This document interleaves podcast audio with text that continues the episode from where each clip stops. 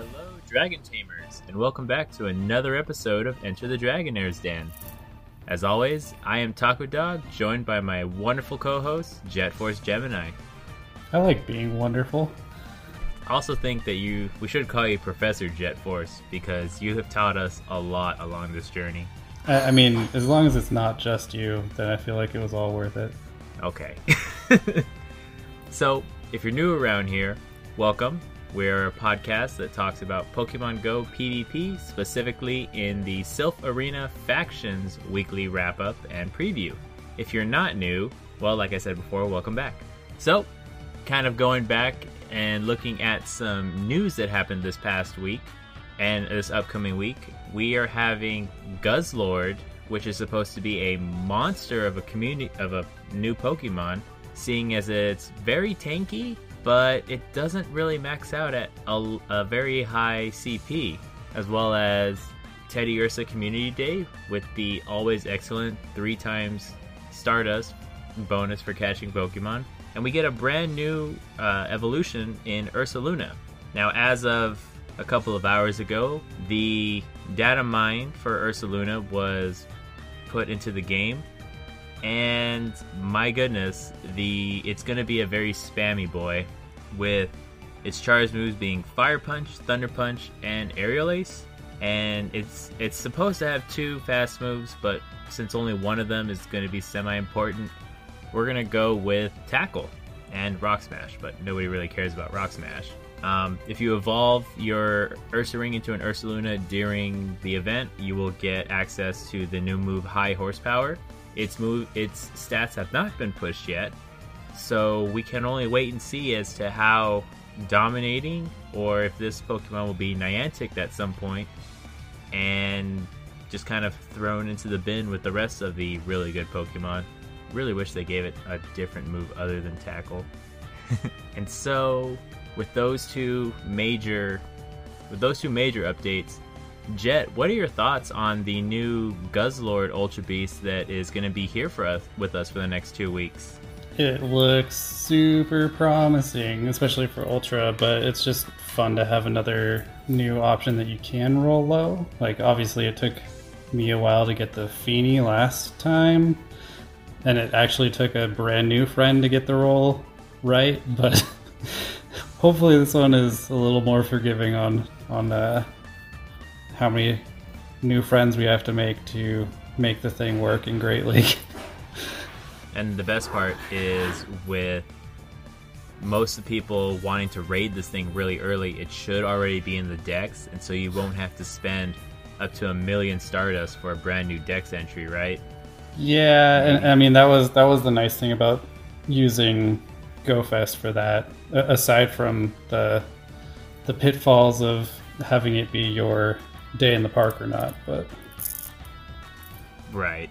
Well, I guess what I'm probably going to be doing is trading with my best friend, seeing is that the CP on it is already really low, and I think with best friends the floor is 5. So assuming that I'm not lucky friends with some people, thankfully I don't open a lot of gifts, so I don't have that many. I should be okay. Yeah, just don't look at the math, because then you'll psych yourself out about it. Just go in and think about it like if you rolled a Cresselia or a Tapu Fini low already. You're just doing that again. It's no big deal. Oh, that's something that's gonna scare me, because math and tacos they don't mix. Yeah, well, it's just hard. Like I already got spoiled because of Discord chats of people posting actual percentages for what our chances are on a best friend trade, so it's just like spare yourself that intimidation factor and just play it cool. Just jump into it. Yeah. Alrighty, I can do that. Well, I guess we should not spend too much time kind of bringing up the Niantic and Sylph PvP news. I will kind of leave it off with, this weekend is going to be the San Diego Play Pokemon Regionals, which I think this is the first one in California that they're having. Oh, Taco. maybe. The registration opens this weekend, but the actual event is is the first weekend of January. Oh, that's right. I'm a week ahead. Like, I think I went too far ahead with daylight savings time messing me up. I always think like it's that, like that when they open up registration, it's happening that weekend. I need to stop. No, but I mean, it is worth mentioning that they do actually have the website up already. So I think if you're in the San Diego area, head out there and, you know, have a lot of fun, meet some friends. Make sure to get your registration in early, just because I know there's quite a few people interested. The last round, there wasn't anything on the West Coast aside from Vancouver, so everybody California was looking for another spot and didn't have one. So, and I was also going to say, and if what's going on with SoCal Swablu having 3 teams that are really, really good, I can only imagine like how the PvP scene down there is compared to like the rest of the major cities. Well, I mean, just to put it in perspective, like when Sylph Season 1 regionals came around, Southern California had something like 6 unique regionals. Oh, it's like that's a lot. They got smaller after that just because people moved to other formats. But when it was the only PvP around, it was pretty cool to be able to go to any of 5 or 6 different locations and have at least 6 round tournaments at all of them. Yeah, that's really impressive. When we had, like, in Season 1, when my home community hosted our regional, we maxed out at 34, but looking at the map, the closest one, well, we were the only one in the state of Iowa, which was what I thought was pretty cool. But then the next closest map, or on the radar, was about 100 miles to the east, and I think it was in Peoria. And then, of course, you had Chicago that had, I think, 2 at that time in that area, too. So in one state, you had more than, I think, the entire Midwest combined. I mean, there are a lot of people here. Yeah, that's true. So with that being said, we can go ahead and move into the wrap-ups for Bout 8 and kind of move into some predictions. Since we are finally in Bout 9, we finally made it. Woo! It's the final countdown.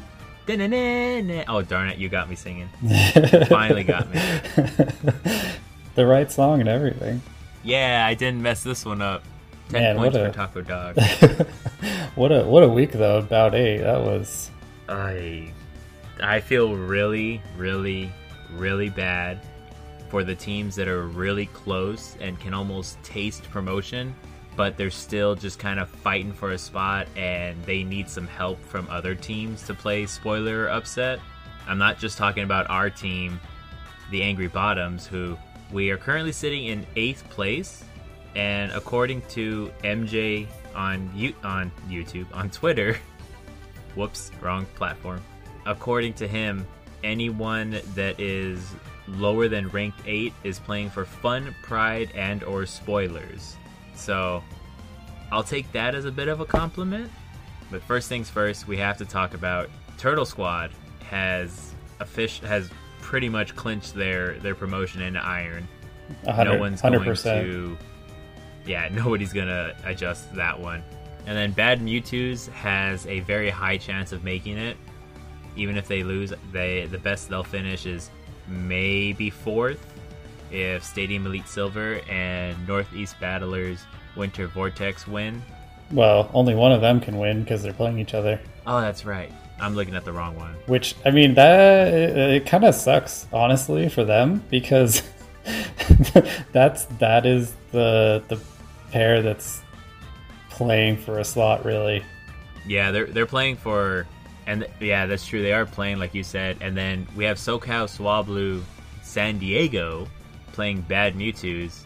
And if SoCal Swablu wins and Bad Mewtwo's loses, then SoCal Swablu can essentially jump into the 2nd or 3rd slot.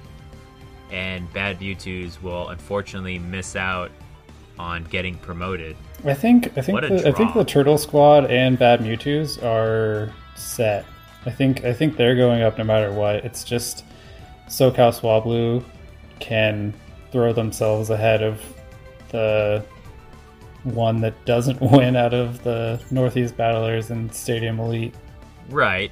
But I also do want to kind of point out that Bad Mewtwo's only have 98 wins under their belt, and if they lose and, let's say, SoCal Swablu wins and gets to the 21, depending on how much they win by, they can leap over Bad Mewtwo's because they'll be tied with 21 points apiece, and then the winner of The winner of Northeast Battlers and Stadium Elite Silver can also, since they're also over 100 wins, they can theoretically jump Bad Mewtwo's as well.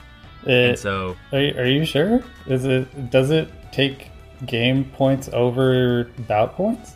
I think it does, because the way I'm kind of looking at it is the battles won is kind of like the Buckles tiebreaker.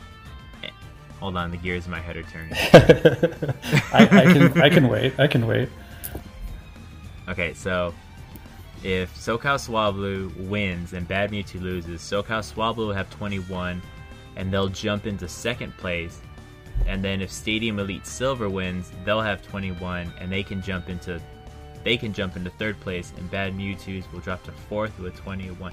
Oh, I see now. Okay, never mind. Yeah, at least one of Stadium Elite, Northeast Battlers, and SoCal Swablu SD will all have 18 points still. So it's really one just of these great teams. Obviously, one of the pairings is going to move up to 21. That's a given, and right, everyone else is behind that. So right, let's see, and then you have. Well, Battle Boys could possibly play upset to kind of throw their hat in the ring and make it really weird, make it like very hard. And I don't want to give any disrespect towards Pioneer Valley as well, because they're very much in the hunt, even though they have 15 points along with Battle Boys. However, one thing I also have to point out is our faction, or our team, the Angry Bottoms, probably have the worst chance, the lowest chance of making it in, but I've seen weirder things happen. Yeah, I think we're a little too far behind, unless there's some weirdness where upper teams disband again in the in-between, where we end up getting more potential slots out of open. But I still want to see how high up we can get. Right, and the good thing is we can kind of say this a little bit. In the Angry Bottoms faction, if we were to win, it would be our best finish record-wise at 6-3, coming off of a 5-4 record last time.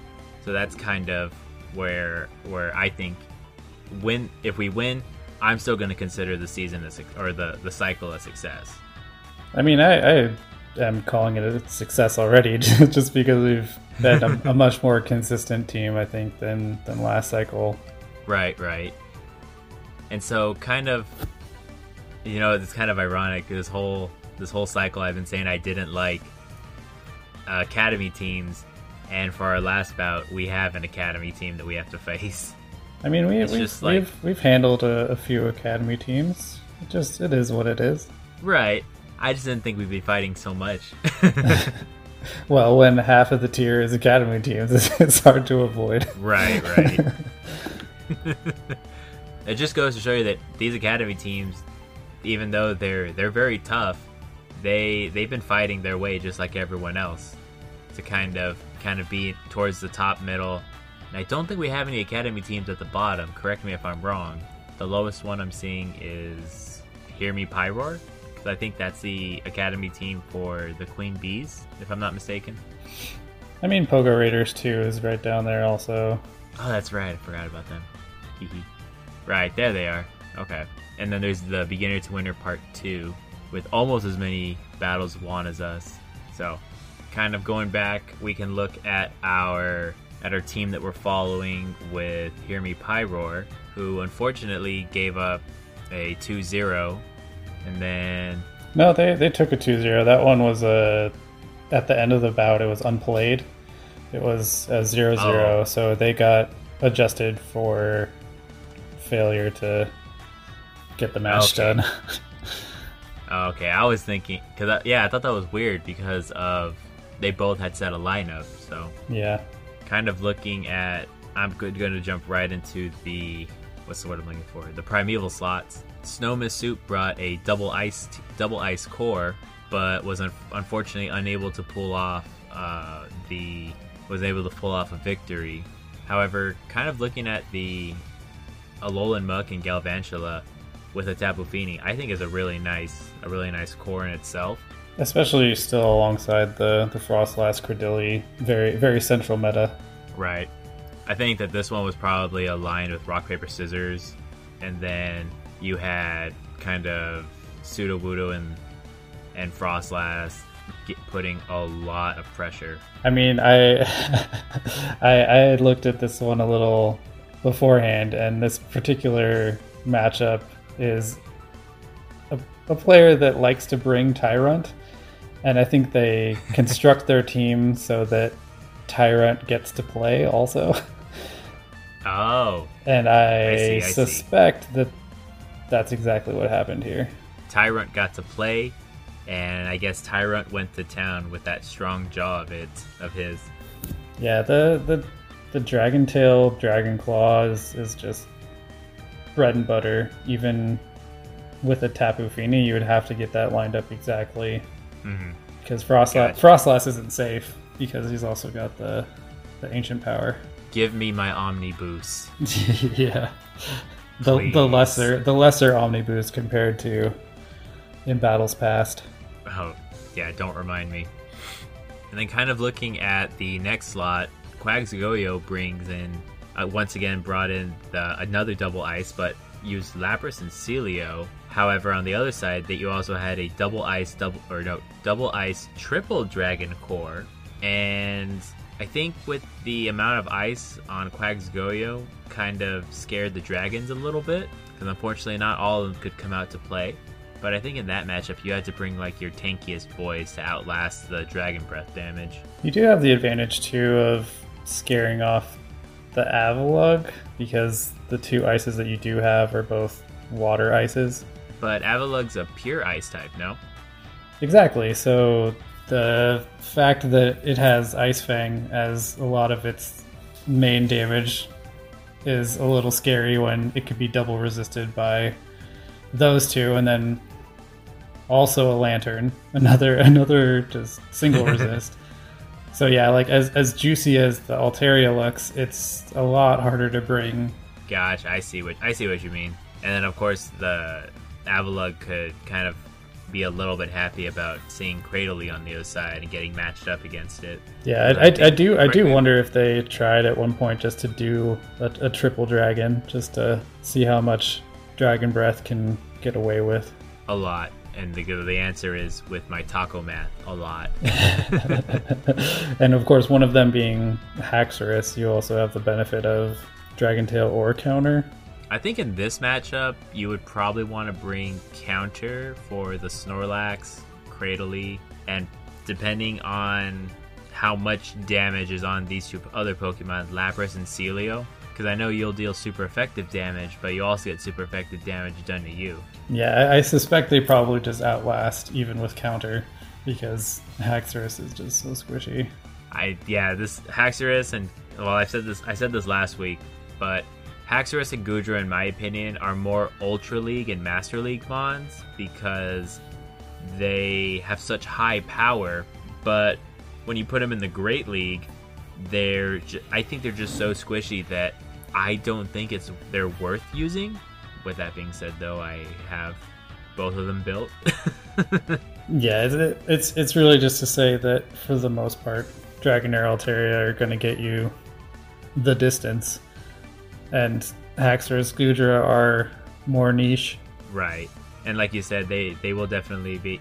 you'll get more mileage out of Altaria and Dragonair because, well, Dragonair is a middle evolution and Altaria is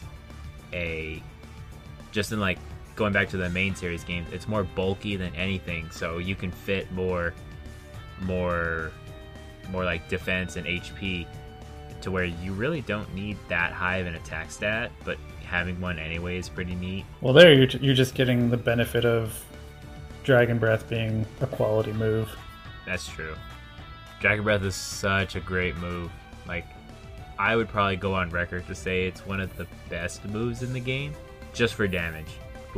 If you're running Dragon Breath, I don't think you're really concerned with energy generation as much as like just knocking your opponent out. Especially in a matchup like this where it's all unresisted Dragon Breath. There's no fairies in sight. Curse you, fairies. I sound like Crocker for a second. The fairies! I mean, we don't speak ill of the fairies in this house. I don't like fairies, okay? They're weird. Did they kick your dog? Maybe. Even though the Great League spot didn't get played and there was just a 2-0, I do want to say that there was a Lurantis brought on one side and a Voldemort Pokemon in Bastiodon brought on the other side. Wait, just for the record, which one's the Voldemort? Bastiodon. Oh, okay. I was like, I mean, you could make a case for Defense Deoxys or Scrafty.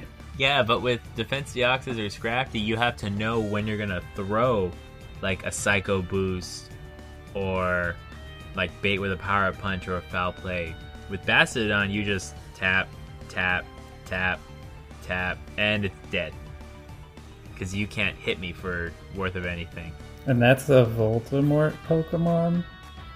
Yeah, I don't like it. So I will say the Pokemon that shall not be named. Okay, all right. I was just trying to get there. I was like, so he's bald.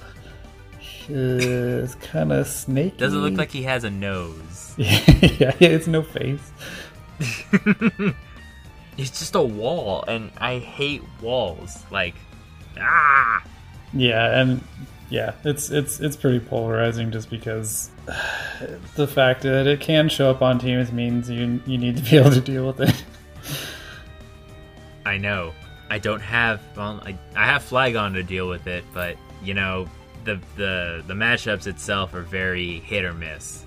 I won't even try to bait with Dragonclaw. I will go straight Earth Power on that thing. I mean that one I think you're pretty safe. That one is a clear cut for Flygon. Okay, so if I see Bastiodon, I'm allowed to use Flygon. Just don't bother bringing it against me. I will eat it for breakfast. However, looking back at the other matches and the other Pokemon, both teams brought in Scrafty and Altaria, and then looking at the Lurantis, that superpower is very scary. Well, the Leaf Blade is extra scary because he's got double Mudboy. Right, and Swampert's a shadow of all things, so you just see a blade of grass and it goes bye bye. Yeah, you have a couple natural counters in Trevenant and Altaria, but to have essentially a 4-2 here in favor of Lurantis, like it doesn't get much better than that for Lurantis. Yeah, when I see a lineup like that, or looking at this lineup, you know Lurantis is definitely going to be coming out to play. And possibly paired up with the Galarian Stunfisk to kind of shore up the Bastiodon and Altaria matchup. Or Defense Deoxys for the Rock Slide, depending if it did have Rock Slide. It does get a little tricky just because I don't know that there's anything that will cover Altaria and Trevenant on its own. Like Altaria obviously has the mirror and is for most IVs good against Trevenant, and Galarian Stunfisk is kind of the opposite, where the Trevenant matchup is basically a wash and obviously pretty strong against Altaria. So do you think in this matchup for like Alolan Ninetales that we haven't talked about, do you think Powder Snow might be the play? I did think about that just because that would then be an option for covering both. But then you would lose your Scrafty. It makes it a little bit worse against Scrafty, but I think the only downside would be like if it somehow got caught out with a Bastiodon, like that's obviously always bad, but extra bad if you're revealing tech like a Powder Snow variant. Yeah, that's a fair assumption. So I'm wondering, I think maybe, if you were going to go that route, maybe that is your lead option, and like hope that they switch out before you're able to reveal the fast move. More so, it has pretty great matchups against anything not named Bastiodon, so you actually get to outpace pretty much everything, and you get to get those weather balls out. And when you go Power Snow, the default is then the Dazzling Gleam, so yeah, you have to charge up a little bit more for this Scrafty, but it's not like you lose instantly or anything like that. Right, and then you can still bait with Weather Ball if you so choose. And that's a matchup where baiting with Weather Ball is not as bad as when you're in the historically worst trade-offs against some of the strict water types, which this opposing team didn't have any. So again, this is one of those interesting scenarios where Powder Snow Ninetales honestly is looking really good. That's true, and I think, well, I like running Powder Snow over Charm on my Ninetales. It's just I like getting to spam moves out faster than, you know, just hitting hard. I've got other Pokemon on my team to do that. So I think this very easily could have been a 3-0 instead of the 2-0 had they played. I mean, they still need to come up with a couple more points overall, but yeah, I do like the matchup a lot, and maybe it is a good thing that it wasn't that close, because it would have been extra frustrating then to miss a point for that reason. Right. Like, it feels weird that you don't get the full slot's worth of points if someone just refuses to play. Right, that's just, you know, things or like, what do I say? Life happens, and I understand that. So I think that this is an unfortunate one, but I really would have liked to see this matchup play out. Yeah, I mean, also it's always nicer to have the matches play than not, and otherwise I don't know why you're here. Right, and well, one thing is, I know it is a 9-week commitment, and then you can use your alternates, so you just, like, however you can. The only thing I'll probably say is if you're in a spot and having trouble, as long as you communicate with, like, your captain or their captain, something can at least be done so that you guys are able to play. Also, shifting gears for a second, in the Celestial one, the winner used Flygon, because Flygon's on the team, so I just want to put the obligatory Flygon post out there. Flying the Wigglytuff Warriors flag just quickly. Yeah, I'm sorry, Hear Me Pyroar. We love you. We picked you to follow throughout this season. Y'all have done an amazing job, but you went up against Flygon and didn't take the points home, so I'm sorry for that. They took one. They can be proud of that. Okay, fine. And so with kind of open tiers, I would say like open tiers Wild West of shenanigans and buffoonery, are you ready to move on to Iron Tier? I mean, just the one thing I was going to point out really quickly is the match that I had said was going to be one to watch and one I was super curious about, with the Turtle Squad playing Stadium Elite Silver. They blew them away, and that, like, I'm still trying to understand how that ended up so one-sided. One thing I will point out is the Master League slot had a 3-0 with staff correction, so there was a dispute there. But it looks like they were able to pull away with Timeless and both Sorceress. So the non-primeval. Yeah. They were the ones that kind of stole the show, because they were deadlocked in the primeval, with Enha bringing in the trusty Tapu Fini and Latios of all Pokemon. My goodness. How'd they get a Latios to be under Great League? They were in boxes, so you had to low roll one of those. Oh. I thought they were going to be like a research breakthrough or something. Right. That's what I'm talking about. Oh, because I have a shadow. I have a shadow one, but that's the only one that I can kind of. Actually, I can power it. I can power it up to 1500, and I'm definitely using it for the Rocket Go event to take off frustration. Yeah, I was also too slow on mine, so I didn't get mine in time to TM it. I wonder if Latios will be good in Willpower Cup. But we'll talk about that later. Next episode. My goodness, N-Hop went to town with the legendaries. That is so much Stardust to use. Like, just for the second move, 300,000. Yeah, with the Regice also.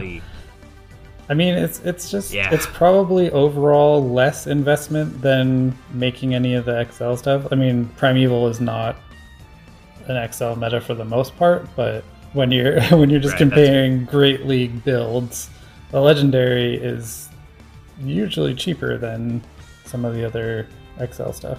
Right, I was just talking about to double move in general. Yeah, opportunity cost. Right.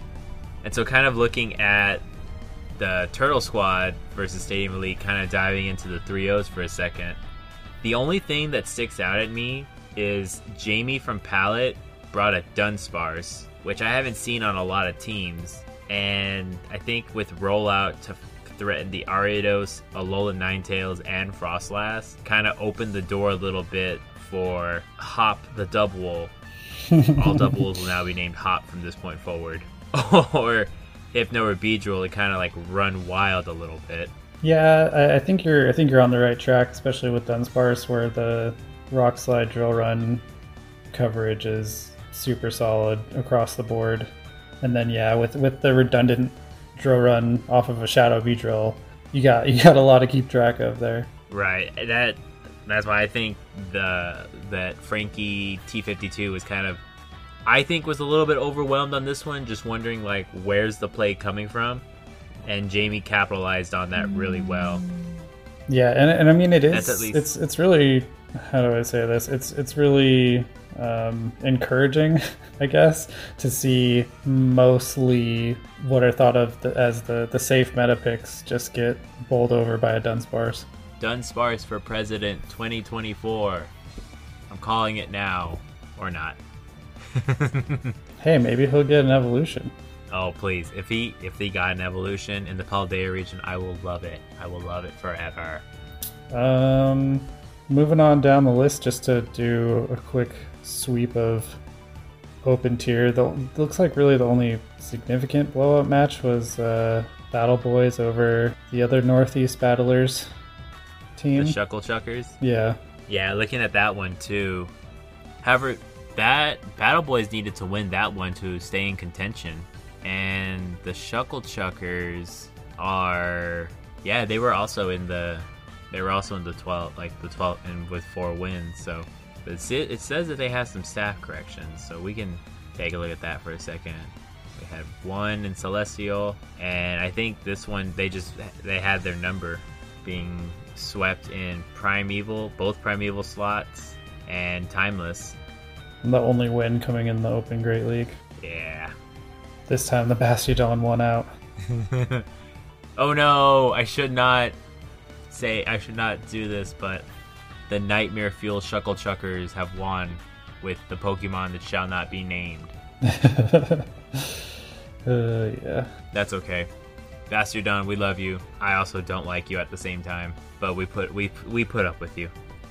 My mama don't like you, and she likes everyone. Now that's a song I don't like either. Iron Time? Alrighty. That one you won't get me to break out in a song and dance on. I'll say that right now. So best of luck to the final 8 teams that are fighting for a spot for promotion. My hats go off that it's sad that only 4 of y'all can advance, but my hat goes off to each one of the teams that have made it this far to stay in contention. And to the Turtle Squad, y'all are gonna do some great things in the upper tiers. Yeah, I'm excited to see where they end up landing after next cycle, especially. Right. Alrighty. So now we can kind of move on into Iron tier, and we have the championship match actually taking place this week with Masubi and Peter Booer Doofs. Wrong championship match, but those teams have unfortunately been are locked into a relegation spot, and since they're at the lowest tier already that isn't open, they're going to go straight into open. I was mainly talking about Rock, Paper, Slark and Brave Nerds, because the winner of that match is going to get promoted to bronze tier and skip copper tier altogether. Yeah, they're neck and neck. They're legit tied. Yeah, and then we have this is actually a pretty interesting matchup. So if Mazer and Mighty Thunderducks win their bouts, they're gonna be in the top 4 to get promoted, and Sharks and Wreck is unfortunately staying behind. However, if Sharks and Wreck wins, and if either Mighty Thunderducks or Mazer loses, then depending on how well Sharks and Wreck won by, they will jump into that final promotion spot. Yeah, they're literally right in between both teams as far as overall battle wins, so if they can tie up that bout score, they'll be in a good spot. Right, and it's kind of fitting to see that the two top teams are getting to fight in the last bout to determine who's like who are winning. So the stakes are definitely on the line in this one. I mean, it's a cool coincidence that you get down to the 9th bout and you have two 8-0 teams that are finally playing each other. That's the story we wanted. You know, it's a great matchup. Who do we got to look into this week? I was gonna say I'm a little sad. I was looking at Spiel Team. I'm a little sad that they lost despite winning the Primeval slots with 4-2, but it looks as though the Celestial Cup or the Celestial match was the final decider, the final piece. Spiel Team has had so many close losses.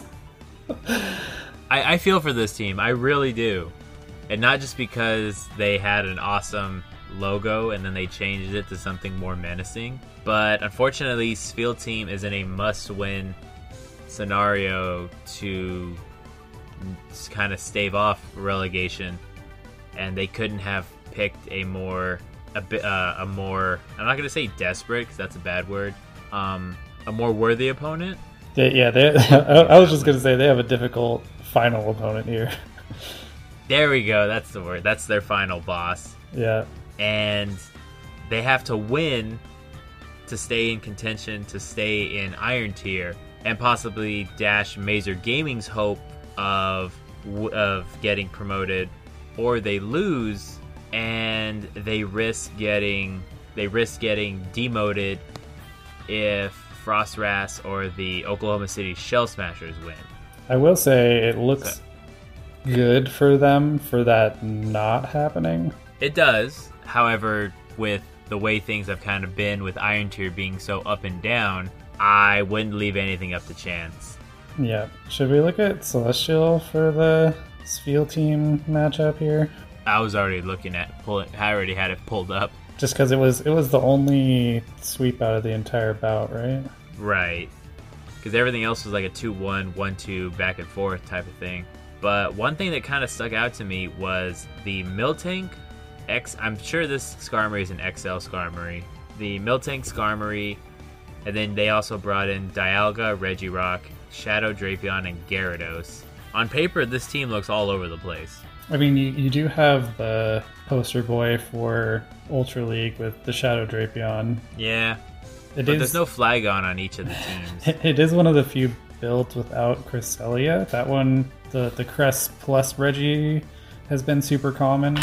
Right, and I think our teammate has kind of fought their fair share of it as well.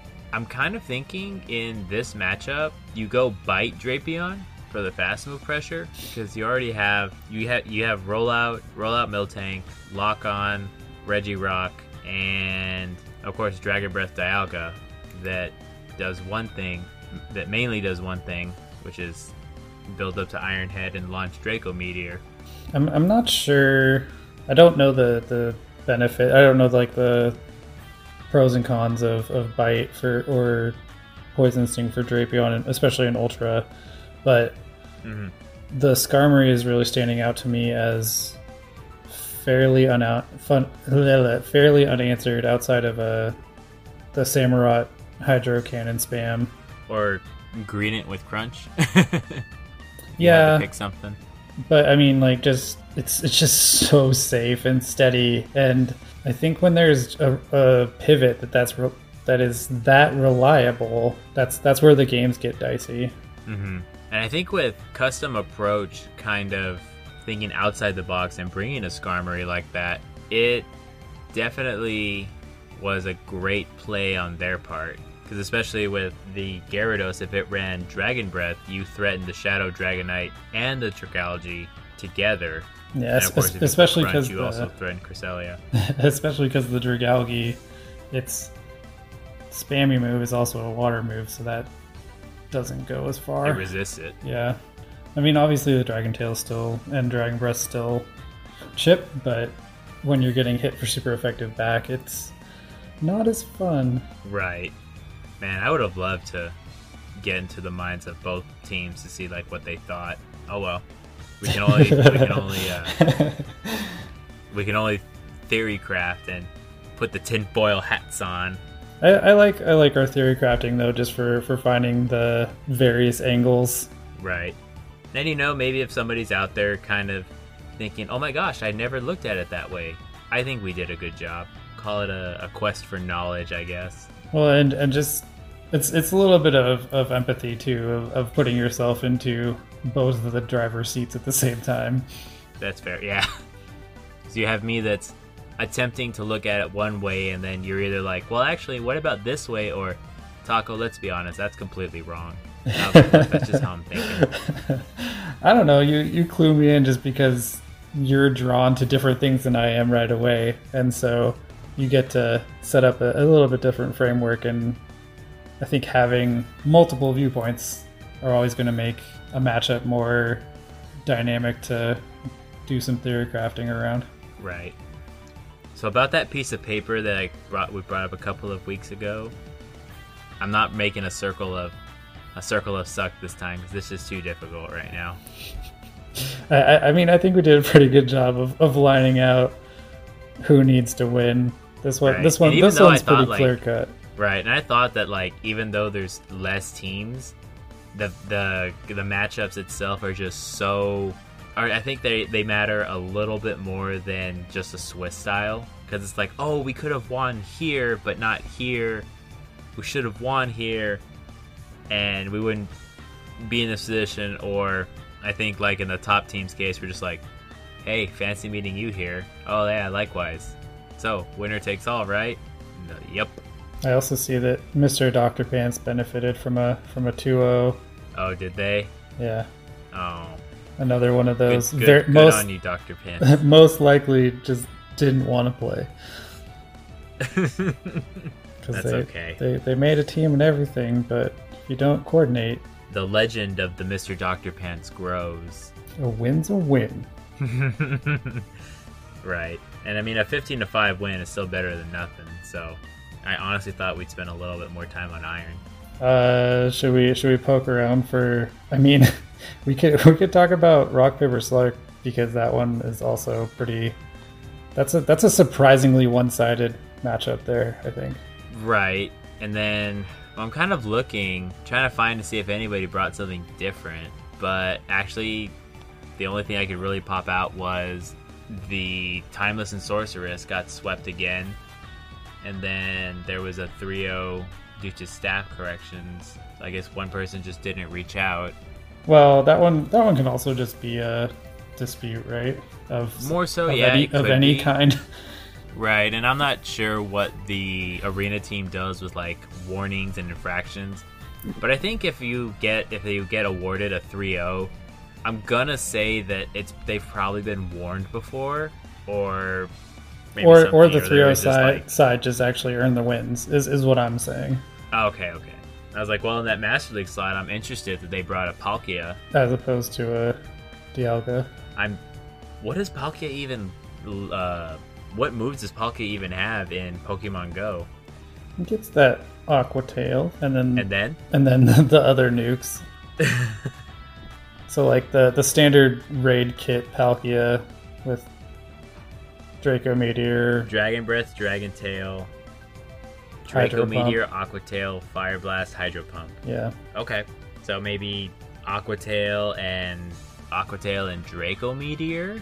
I think usually, yeah, it's pretty one-dimensional compared to Dialga, where it's Iron Head and one or the two. Palkia, I guess you could possibly go the Fire Blast route, but I feel like that is a little less common.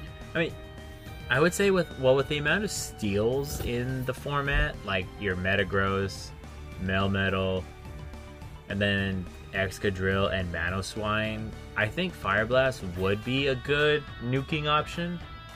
Yeah, it does give you a way out where you would otherwise be walled, apart from something like a Primarina where you literally just can't hit it for neutral. Yeah, we don't talk about fairies.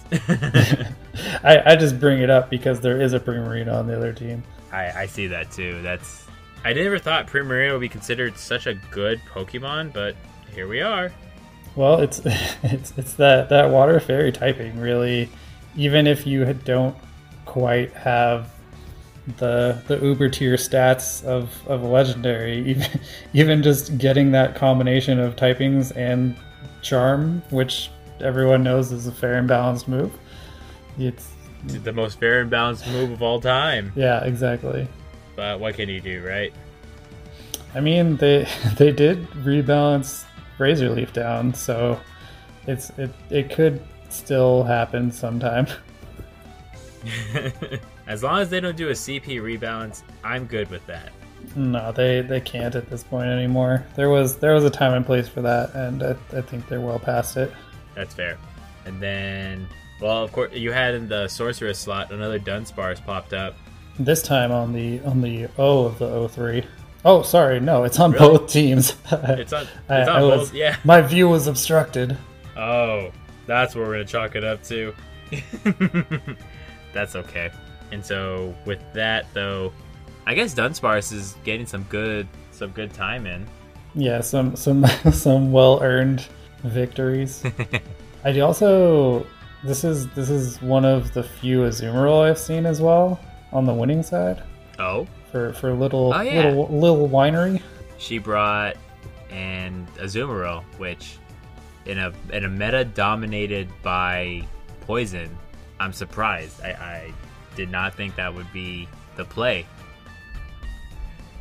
I mean, and like whenever you have a meta with Froslass at the middle of it, I think Azumarill is always going to be a workable option. Yeah, that is completely fair. And this was also one of the few that there's no Alolan Raichu at all. But it was yeah. It was definitely something that both teams were ready to see. So. Yeah, that is true. So I think because everyone else kind of ran pretty solid lines. Oh, there's the bulky boy Lickitung in Open Great League. But I'm not really seeing anything else that's kind of... What's that? I said Quagsire beat the Whizcash in Timeless. Yeah, that is a very interesting one. Well, I think... I don't know about you, but I like Quagsire over Whizcash. I appreciate the Mud Bomb spam out of Whizcash. It's a more immediate ground type than Quagsire because you have to get to the Earthquake to do any kind of real ground damage. But Stone Edge and Earthquake are fantastic moves. They just are a little harder to get to sometimes. Right, and I think, especially with Quagsire, if you get to the Sludge Bomb, and if you catch a Grass type sleeping, you could possibly flip the entire match against your opponent onto your side because all the momentum's now going to be on your side.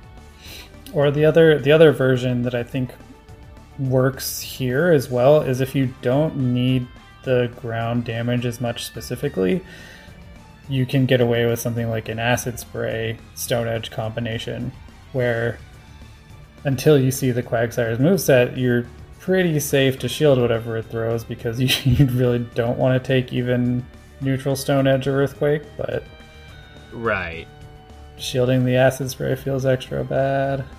Oh, Because then, like, you get your deal debuff 2 stages, and you're basically have to switch out, but you want to make a play to win the lead or the switch advantage, or keep switch advantage. So a lot of things will start to happen, and I think by the time that you're ready to kind of come back and fight, it can possibly be at another move and ready to go. Yeah, I like Mud Boys in general, though. Anything outside of Swampert is nice to see. It's a little bit of a different style. I think we all can agree that Swampert is the overall Mud Boy champion, but when Swampert's not allowed or can't be used because he's like restricted, Whiscash and Quagsire kind of mop up the rest of the place. Yeah, and I mean, in general, it blows my mind that, once again, these two Timeless teams were so similar. Starting with the starter pick, which was Samurott on both sides, which is also, I think, slightly unusual, but the whole supporting cast is very steady, I think, for Timeless in general. Right, I think after the Samurott display that we saw in the Last Chance qualifier at the Worlds tournament kind of had everybody looking back at their Samurott. He's like, oh, this thing has Fury Cutter, and hey, it starts with a Swampert, Samurott, 2 S's. I see it and I just go, oh yeah, that's what my brain's gonna do. We're talking about a water type that people like to use. Of course it's Swampert. Yeah, but with the Fury Cutter move, kind of charging up moves fast and getting to your Hydro Cannon and Mega Horn, you essentially have 2 very strong moves in itself, and I think that is kind of the overall play to kind of use there. Oh, it also can learn Blizzard, and Razor Shell. I don't know why you'd want to use it, but I think it has a debuff chance associated with it. It's not like it's not as worthwhile when you compare like the Blaziken with the Blaze Kick, because that one is enough cheaper than the actual Blast Burn or any of its other nuke moves that it makes sense to use, whereas with the Hydro Cannon it's the same cost energy wise. Oh, and it's a shame that Samurott's the only Pokemon that can use Razor Shell, because that 50% chance to debuff your opponent defense 1 stage, that could be really useful in certain scenarios, like you were saying. Yeah, I mean it is a move along with Blaze Kick that I hope gets a little bit wider availability, where it's kind of a secondary signature move as it stands, and there are other Pokemon that learn it, so come on. Do something! But, Niantic will eventually fix it, maybe, or give Hisui and Samurott the Razor Shell move and say, look, we gave it another move, or we gave another Pokemon the move. Oh god, I just really hope they fix the final Pokemon lag turn bug fixed, because that one is actually game breaking, or sorry, match changing, and it sucks that it's just state of the game.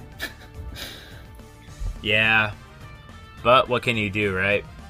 Yeah, well, and that's why it's frustrating. Is there's no way to play around it except don't have one Pokemon. Not what can you do, but I was gonna say not what can you do, but like this is the same company that couldn't get the Quillfish to stop looking like it's staring into my soul and not moving for a couple of weeks.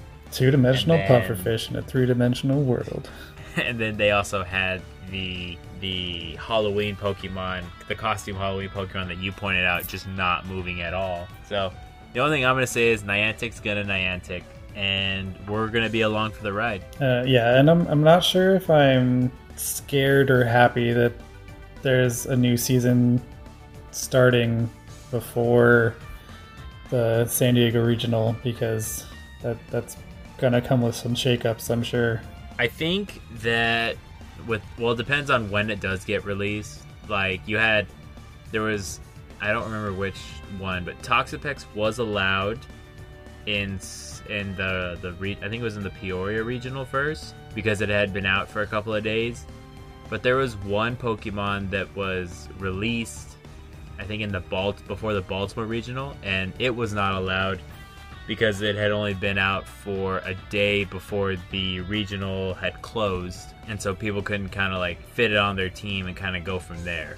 As far as the last news blurb that I saw as far as adding new Pokemon, I think they've pretty much said any new stuff is fine, and they still just have the Galarian birds that are out for the most part. Gotcha. Alrighty then. And then I think maybe there were some of the Pokemon that are like trade down ones, but that could have changed by now too. Okay, I see what you're... I see what you're saying. So the account manipulating hatches ones. Oh yeah, the I will kind of put that in kind of thinking outside the box a little bit, but I think we should kind of move on into Copper, because there was a lot happening, and now there's not a lot happening, and now there's a lot happening again. So have we gotten to a bit of a closer matchup here overall? Yeah, so Team Beginner to Winner has all but locked up punched their ticket into silver. However, the Switchmasters are right on their tail. They're 13 wins down from them. That's so crazy to me that they can have the same faction points and be 13 battles different. Right, and kind of looking at the way that things are set up, Switchmasters is fighting Testudo Kills, that is fighting to stave off relegation, and Team Beginner to Winner is fighting Wu Tangela Clan, another team that is in danger of getting relegated. And so this will kind of be like a winner-take-all type scenario, but the thing I want to kind of point out to you is the Utah Pokemon Rangers Seven Deadly Simps matchup, or those two matchups, because Fletch and Relistor is fighting Pokemon Rangers this week, and Seven Deadly Simps is fighting Sylph League San Antonio. If Utah Rangers lose and Seven Deadly Simps win, Seven Deadly Simps will overtake that fourth slot to get promoted into bronze, or if Utah Rangers win, they lock up the final spot. So there's three different scenarios that are happening here, 3 or 4. This is another one of those. I'm honestly here for this chaos. This is another one of those situations where I'm like, okay, have we gotten to the spot where we have fewer teams going up and down, or is it still 4 on each end? So this is the one. No, so this is the one where the last 4 will get relegated to Iron, I think is kind of neat. I'm looking at the About page. The only one that I still see 4 on is Platinum and Iron. Oh. So Copper has 3 that go down, 4 that stay, and 3 that go up. And the same for same for Bronze. Oh, that's right. The Copper and Bronze do the 3. I keep thinking it's 4 for some reason. Well, and then as soon as you get to... This is just a reminder for everyone. is that as soon as you then get up to Bronze, you have the last team goes down to Iron. And then the other two just go down 1. Okay, I see. Yeah. So don't come in last place. You don't do it. You don't want to go back there. Well, you guys have been kind of following along what's been going on in Iron and Open Tier. No, thank you. Yeah, that place is nutty. And so kind of looking at it, I think that Team Beginner to Winner and the Switchmasters will lock up the 1-2 spot, and Team Beginner to Winner will move on into the silver. But... Actually, no butts on this one. I was gonna say that no butts, only coconuts. Exactly. My thing's not working, so I'm gonna pull up Lyle Jeffs here. We'll pick on them. How did Lyle Jeffs do in bout 8? Lyle Jeffs won. Lyle Jeffs took over a new slot. I know. How dare they? How dare he? Moving over to Open Great League, winning. Jet, you're going to have to... Well, I guess after losing three bouts in the Primeval slot, they were probably thinking, maybe it's time to move you somewhere else. He only lost once. No. He lost three times. He lost in about 5, 6, and 7. Only one loss in my heart. Okay. It's okay, the Lyle Jeffs fan club here is going strong. But I think with the Shadow Alolan Marowak, was just able to clean up shop. Of course, Shadow Alolan Marowak, Venusaur, and Azumarill, or something along those lines. Which, I mean, it's such a weird split for Azumarill into this other team, because you've got two of its hardest counters in Venusaur and Toxapex, and you also are looking at Umbreon and Medicham and Froslass, which you deal with pretty well, but then Primarina showing up in Open Great League. Primarina, stay in Master League. That's where you belong. I mean, I am slightly terrified of when it gets Hydro Cannon, because... Charm plus Hydro Cannon. Yeah, I'm not looking forward to that day. And I think that we should not entertain that idea.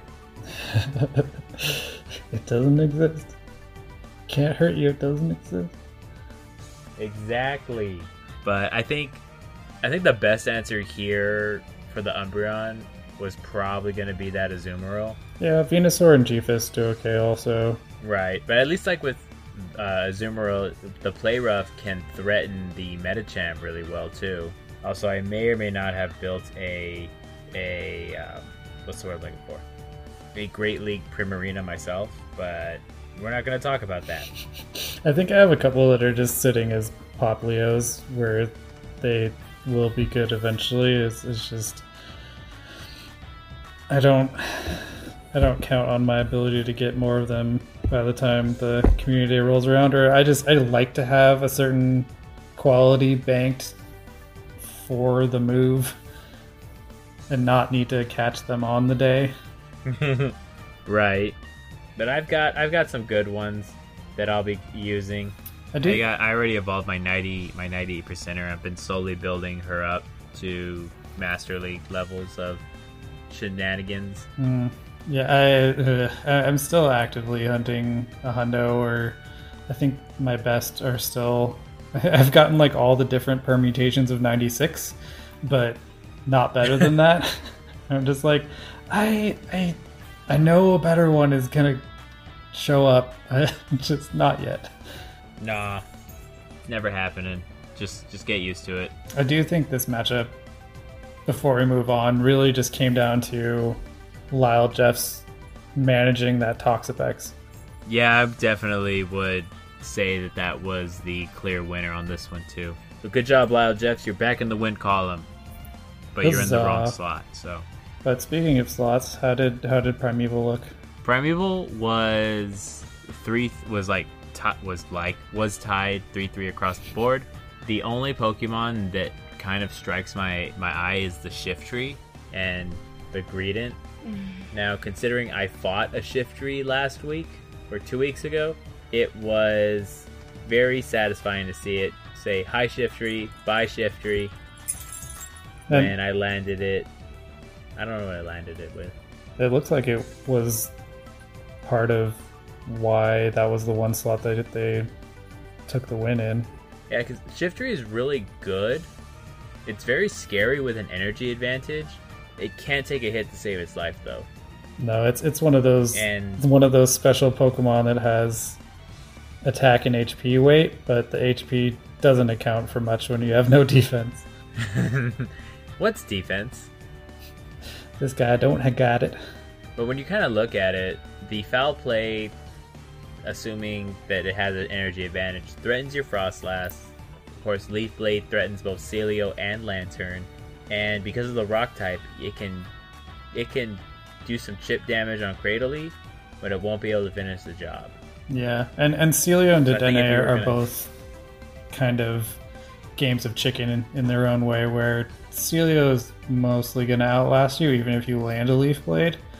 But the Dedenne, will they, won't they, with the Play Rough. Right. And I think in this case, it was just a matter of how we could line up our Pokemon. between Blind Flip and Musical Pumpkin or Pikmin.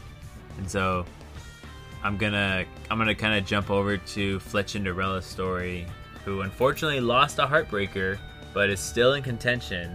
They also tied in their Primeval slot, but Aaron WG on the Switchmaster side brought in a Milotic and a Goodra.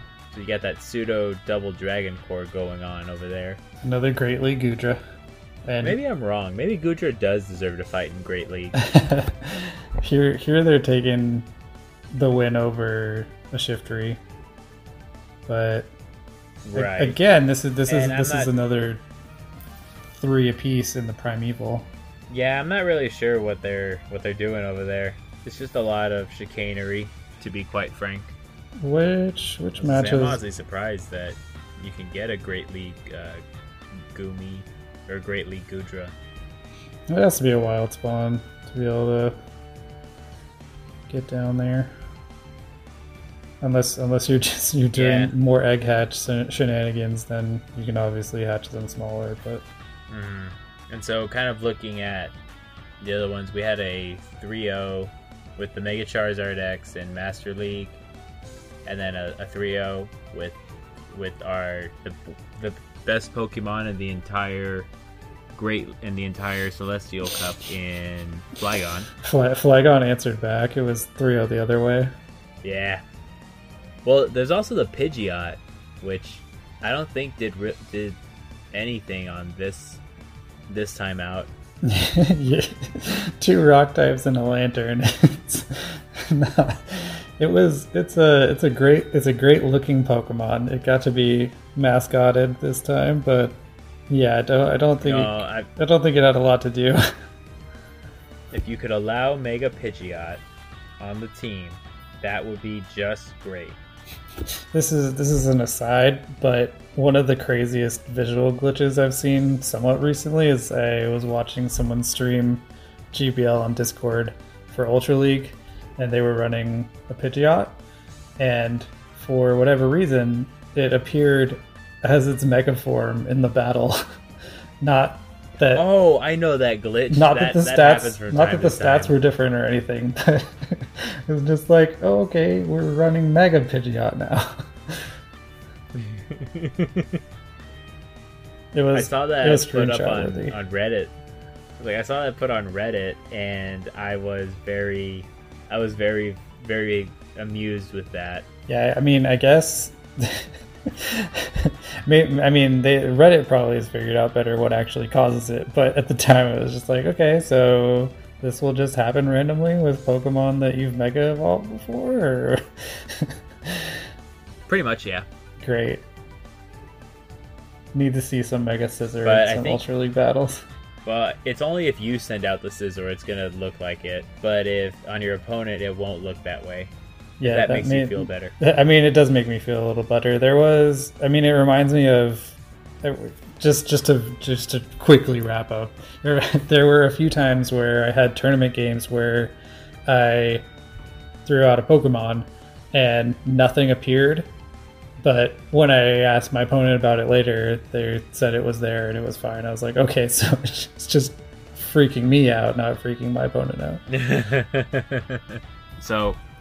Going back to Copper Tier real quick. So it started out perfectly balanced. Then the last 3 weeks have been all over the place, and now we only have 4 scenarios that will cause it to not kind of spiral out of control.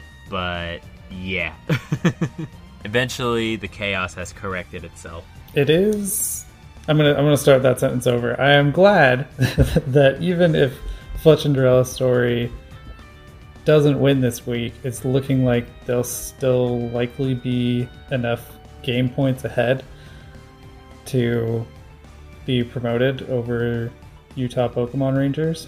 And that's, at the end of the day, that's kind of where we're going towards. But Fletch Cinderella Stories almost all but locked up their spot. Yeah, that's what I mean, is the top 3 are basically locked, unless... So, how much would Utah have to actually win by?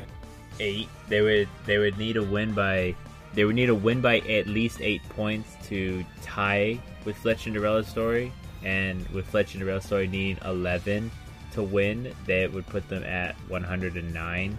So they would need to make pretty unprecedented victory over Fletch and Cinderella to take their slot. Pretty much, yeah. Okay. But, so it's really in the open we had a. I was like, in open we had a 21-0, and then in iron we had a 20-1 score. So weirder things have happened. I think we're ignoring the 21-0 in open based on what ended up happening later with them dropping out. But yeah, the 21s and 19-2s have occurred, just not at this current tier this cycle. Right, and. Sometimes that's just the way it goes with the way that the weekends shape up. Maybe they just had your number that week. Maybe you just didn't have too well of a good time. But it's not unprecedented. But we also have to remember that it's not like unheard of. It's not like super common either. It can happen, and when it does, we can just hold our heads high and say, you know what, this wasn't our week. Let's come back and do well the next week. And then maybe you talked about it already, but I think the bottom three are locked up too. I think we know exactly what's going to happen in Copper, but that'll make it that much more interesting if something manages to change. But I think the bottom can't actually change unless Wutangula pulls a huge upset. Well, like I said, weirder things have happened before. So we know that 2 spots are locked into relegation already. But I think Wutangula will kind of give a very hard run for the money of beginner to winner. Or I could be completely wrong and I'll just eat my words next week. I'm okay with that. It's okay. We'll find out together. Alrighty. And so that is... Is there anything else you want to take a look at before we move on to bronze tier? I'm good going into, and then there was one. Alrighty, and then there was one. The most chaotic tier because of a freaking tie way back when, a month ago, or a month and a half ago. So, in bronze tier, at the very top, by 1 whole point because of a tie, we have Disputin' and Screaming. With the crying Vaporeon. Only catchable on the nose by Battle Club Orlando, because they also have the tie point. And coincidentally, they have the final promotion spot. I do want to point something out that I think is very interesting. Disputin' and Screaming has the lowest amount of points in the players that are fighting for promotion with 88, yet they're sitting on top of SoCal Swablu Blue and Pogo Raiders that are in the upper 90s. It just goes to show you what a tie can do and what a tie can take away. Well, yeah, and it's it's making that conversion of getting into a bout win still puts you at the top, even if the disparity of battle points isn't as high. Right. However, Disputin' and Screaming this is one of those rare scenarios where Disputin' and Screaming doesn't have their promotion locked up because they need a win against the Pogo Raiders. And if Pogo Raiders loses and say a team like Sea Kingpin wins, I was going to say they can sneak in, but Sea Kingpin doesn't have that many wins on its own, so they still might be safe. They just might be in 4th instead of 3rd. And they'd be having to steal the win off of SoCal Swablu Blue. Right. And, I thought this was going to be the championship match with Sea Kingpin versus SoCal Swablu Blue. However, that has kind of lost its luster a little bit. I mean, I will say, though, like, just between those two, like, there's some pretty high quality matchups happening in the last bout for this tier, especially compared to Copper, where... Right. Nothing is getting decided down there. It's already basically over. This one is this one actually matters for most of the matchups. Right, and with this one, you like I said at the start of way back, and I think in episode 2 or 3. No, I want to say episode 2. Sea Kingpins. The bronze tier was Sea Kingpin's tier to lose, and they had a heck of a run. I'm not gonna short them that or throw any shade towards it. They have unfortunately dropped a few games that could have gone either way, and they're getting essentially passed over because of a tie of all things. Because had Battle Club Orlando lost, and they did that final match, Battle Club Orlando would be sitting underneath Sea Kingpin, and Sea Kingpin would be in that fourth slot. Or maybe that was just the play for Battle Club Orlando to tie. Who knows? They kept themselves in contention. Well, at the time, I thought they were on the outside looking in, but now they're on the inside, and it's something. I'm definitely saying. It's something. Meanwhile, NMPVP took their first win in Bout 8. Yeah, good job, y'all. They beat the team that the bout prior beat SoCal Swablu Blue. All right, so Swablu and NMPVP. Okay, so here's the circle of suck now. So Swablu Blue, the NMPVP, who beat the Swell Sprouts, who beat SoCal Swablu Blue. I did the circle without I was looking at the dojo comrades. Oh. Let me get my eraser. You want that? Yeah. Okay. NMPVP beat dojo comrades, who beat SoCal Swablu Blue, who beat NMPVP. Ah. Is that better? We've created a circle. Yes. We've officially created the circle. I'm sure I can get a bigger circle if I had more time, but I have to prepare for my match this week. I'm not on the bench. Oh well. Alrighty. So this is Taco's first completed circle of suck, and I love it. I mean, and it's a really surprising one, especially. Oh man, I gotta know what happened there. But who was the hero for on NM? It looks like everyone pulled weight. They won every slot except Celestial, but even there they picked up a point. So right, and then of course you had the 3-0 because of staff corrections again. Well, yeah, and the Master League sweep obviously helps, but everyone winning also helps. When everyone wins, the team wins. It's a very simple concept. There's another. What's not to get? They brought a Lopunny and Sorceress. That's the second one of those I've seen for Bout 8. Got them 1 point ahead. Oh? Does Lopunny have access to Charm? No, but it does have Double Kick. Okay. Which was, one of the newly buffed moves. And we had we had Swampert take over a Venusaur team by 1 point. Now that is something that's really intriguing. I did not think that would happen. I mean, obviously you want to keep those points of the triangle away from each other, but it wasn't, and it's not only the Swampert, it's Swampert Lantern beat a Venusaur team. Apes together strong. Moving up, Tyrant picked up another point over another team. Tyrant picked up a win. Yeah. And then you also had... Yeah, Tyrant's the only one that really sticks out. I wish I had a good Tyrant to use. I think I have a decent one stashed. Is that one of those Pokemon you need to be at level 100? Or level 100. You have level 100 on the brain after the Scarlet and Violet teaser today, right? Yep. I do have it from the Terrasalizing one. Well, what I was saying was the dens, right? It does. Like, I'm really excited. And in the Discord, I'm gonna start putting up like Switch, where a place where you can put your Switch codes that you can invite, and of course you can stream on it once I set up the bots.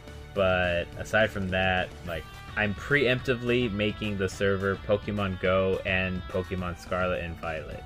Even though we don't talk much about Scarlet and Violet. You're gonna need a few people to sprint through the game to be ready for those battles.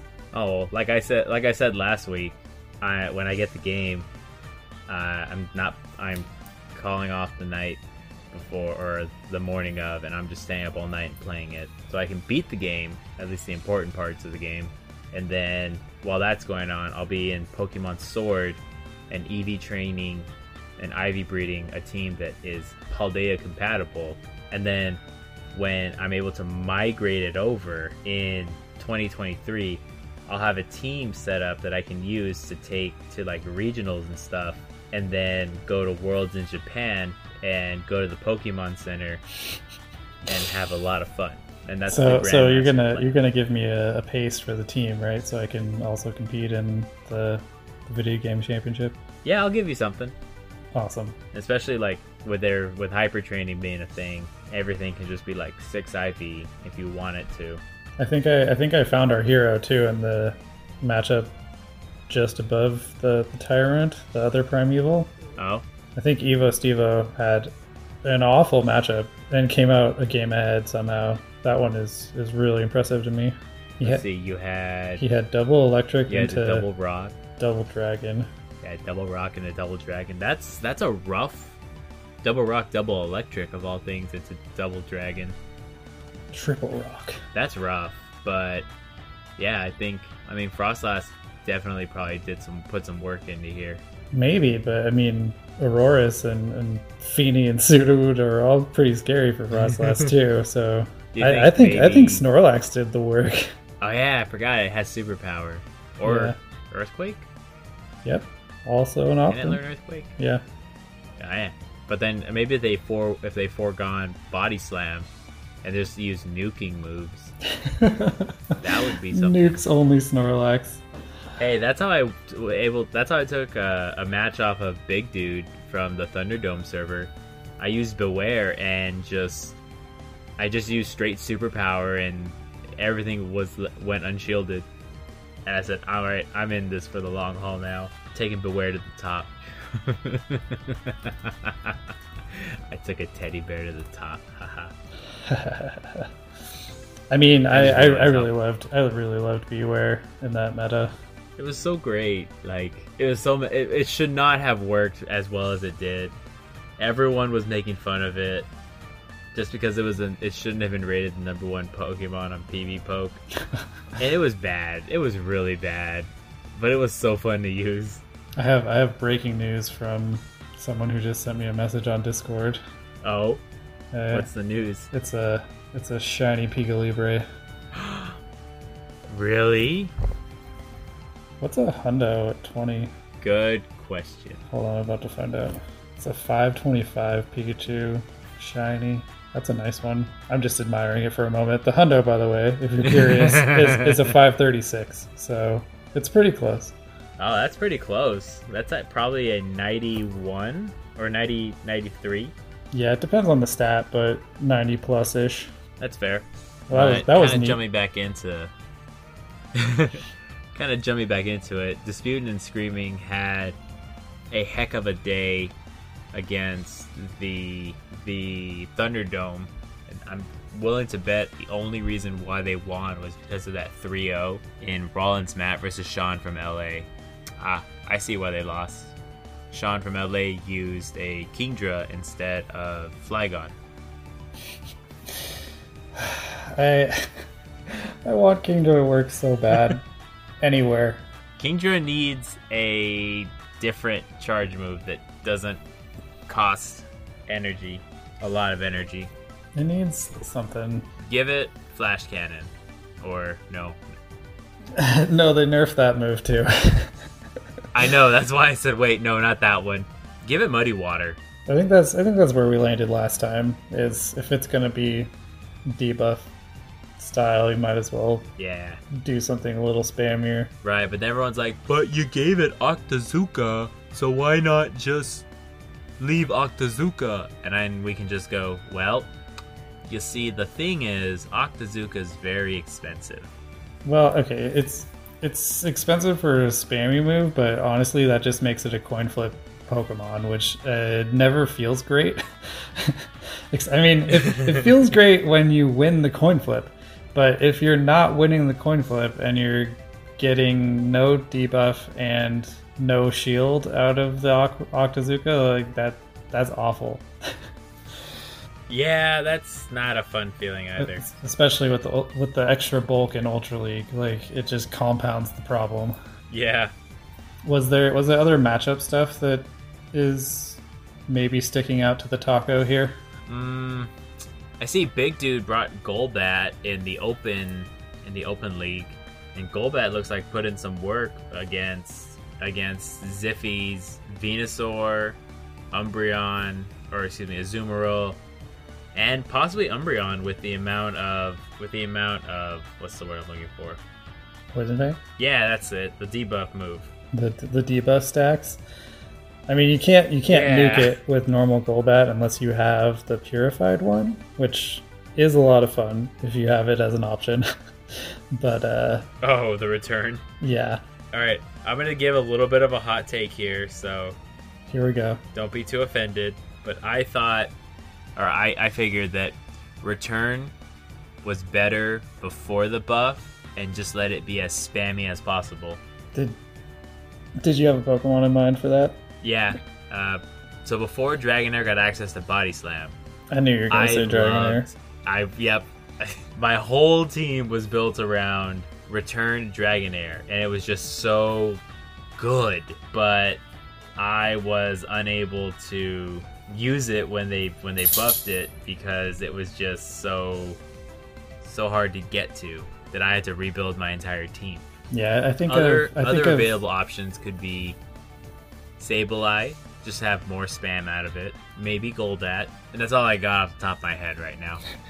I was just going to say the other ones that were sort of could go either way were like Persian and Dusclops. Oh yeah, that could be a good one to hit the normals.